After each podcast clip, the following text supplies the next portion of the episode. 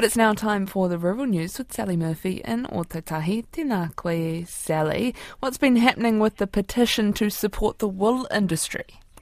Well, kia ora, Charlotte. With over 15,000 signatures, the petition calling on the government to use only wool carpets in its buildings has so far failed to reach the final stage due to an administrative error. South Otago farmer Amy Blakey, who was growing increasingly frustrated with the falling wool price, presented the petition to Parliament back in August 2020.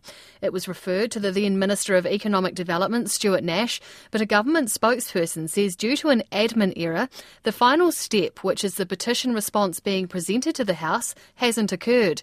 Amy Blakey says she's utterly disappointed. Not just for myself, but you know, all those people that signed it. It's hard to fathom how that can happen.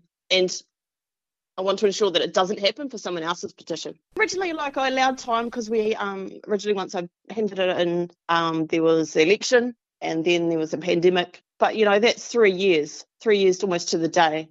I, I feel like I've I've been pretty lenient letting it go, but enough is enough. You know, you take your kids to Parliament and you hand in this petition and and, and teaching them that you know pe- people can make a change. People's voices are, matter and they're heard, but you know, after three years, you begin to wonder if that actually is the truth person says the petition has been handed to the current Minister of Economic Development, Barbara Edmonds, who will have it presented to the House before it suspends this term.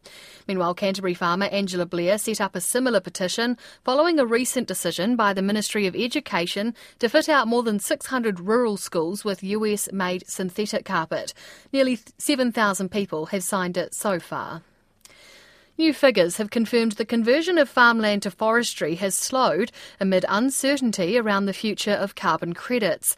Last year, just over 35,000 hectares of farmland was converted to forestry, a 44% drop on the year before. Monique Steele reports. Beef and Lamb commissioned consultancy firm Orme and Associates to update figures on farm to forest conversions. They show the amount of farmland being sold has increased from 7,000 hectares in 2017 to over 63,000 hectares in 2021. But things have slowed down, with just 35,000 hectares of farmland being converted to trees last year. It found many potential farm sales are struggling to obtain acceptable bids due to uncertainty around the emissions trading scheme, with investors taking a step back. Beef and Lamb Chief Executive Sam McIvor says while whole farm sales slowed last year, new plantings continued at pace, with another 64,000 hectares of new forestry planted. And he says the amount of farms being sold to forestry is likely to increase because there is a backlog of applications sitting with the Overseas Investment Office.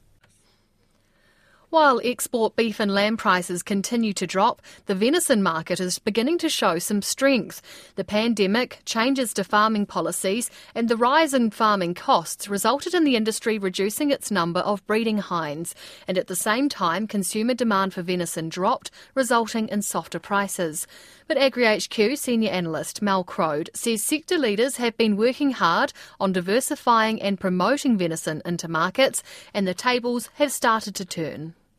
I guess the renewed confidence in this venison market's just resulted in some positive results, um, particularly for the first of this year's hind sales in July. And we actually saw average prices up on last year. But if we look at those export markets, the chilled venison season is approaching, and, and fortunately, the season does look stable at this stage. We are aware that some venison farmers did lock in contracts in excess of $10 a kilo for the peak of the season, which is stronger than last year. But we're just cautious that that pressure on beef and lamb pricing that we've seen in the last four to five weeks may mean that venison price lifts are restricted. That's Mel Croad. To other news, Biosecurity New Zealand is ramping up efforts to control the spread of exotic seaweed caulerpa in upper North Island waters. First discovered at Aotea Great Barrier Island in July 2021, it's since been found in waters around Great Mercury Island, the Bay of Islands, Kawau Island, and most recently Waiheke Island. The weed is a serious threat to native marine ecosystems as it outcompetes and chokes other marine plants. Biosecurity New Zealand has said there's no known effective control tools for the large scale infestations, but Deputy Director General Stuart Anderson is not ruling out eradication. All options on the table here in terms of uh, how we manage Caulerpa We have done extensive work, uh, particularly when it started over at Aotea. We trialled some methods. Um, we are now moving to, to trial some control methods again. Uh, in the next while, we're going to be trialling some suction dredging methods for containment uh, up in the Bay of Islands and over on Aotea Great Barrier Island. We'll work those methods through and, and see how, how they work for us. We do know, though, this is a very difficult uh, marine pest to deal with. Um, it's been very difficult overseas to, to control, uh, and eradication attempts are very, very challenging. Stuart Anderson says other methods like smothering the weed with mats will be trialled as well. Meanwhile, Great Barrier Island Group Ngāti Rehua Ngāti Wai ki Aotea has filed a claim to the Waitangi Tribunal against the Crown for failing to notify it when Caulerpa was discovered. But Mr Anderson says mana whenua have been engaged from the onset of the discovery at each of the five locations and have been involved with control measures as well. One of the country's largest vegetable companies says the biggest challenges facing the sector is hiring and retaining the right people and a lack of unity.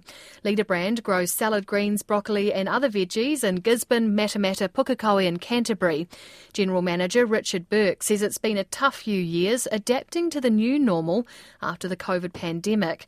He says logistics remain an issue as it's been harder to get produce between the two islands and weather events continue to throw curveballs. But he says the main thing growers should be focused on is keeping good staff.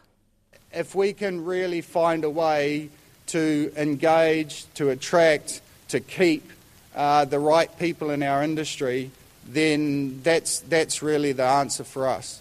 I mean, we've got a lot of challenges in front of us, there's no question, but it all comes down to the people and having the capacity and the capability within, within not only our team but within the industry.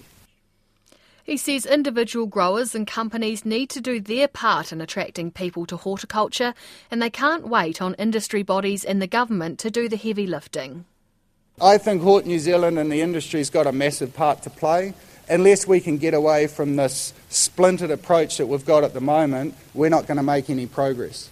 You know, we have to get our vegetable industry together. We have to be working as one voice. We're working as so many different voices at the moment that we've, we've lost our voice. And we've got some serious challenges to address. But I think that the first thing, before we look to what Hort New Zealand can do for us, as vegetable growers, we have to address that. We have to get the, the, that part of it sorted, and we have to give Hort New Zealand our support with clear messages and consistent messages, which is currently what we're not doing. That's Richard Burke from Leader Brand.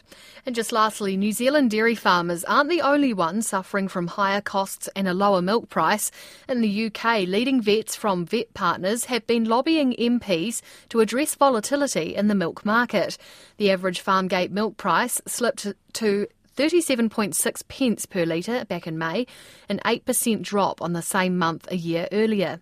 Vet Partners Farm Director Ian Cure says the five year rolling average farm gate milk price in the UK hasn't changed much over the last six years. But he says input costs are rising, so farmers need to be getting about 40 to 45 pence per litre of milk. He says dairy farming is not sustainable and something needs to be done to support British farming. And that's the rural news for now. Kia pai te Thank you very much, Sally.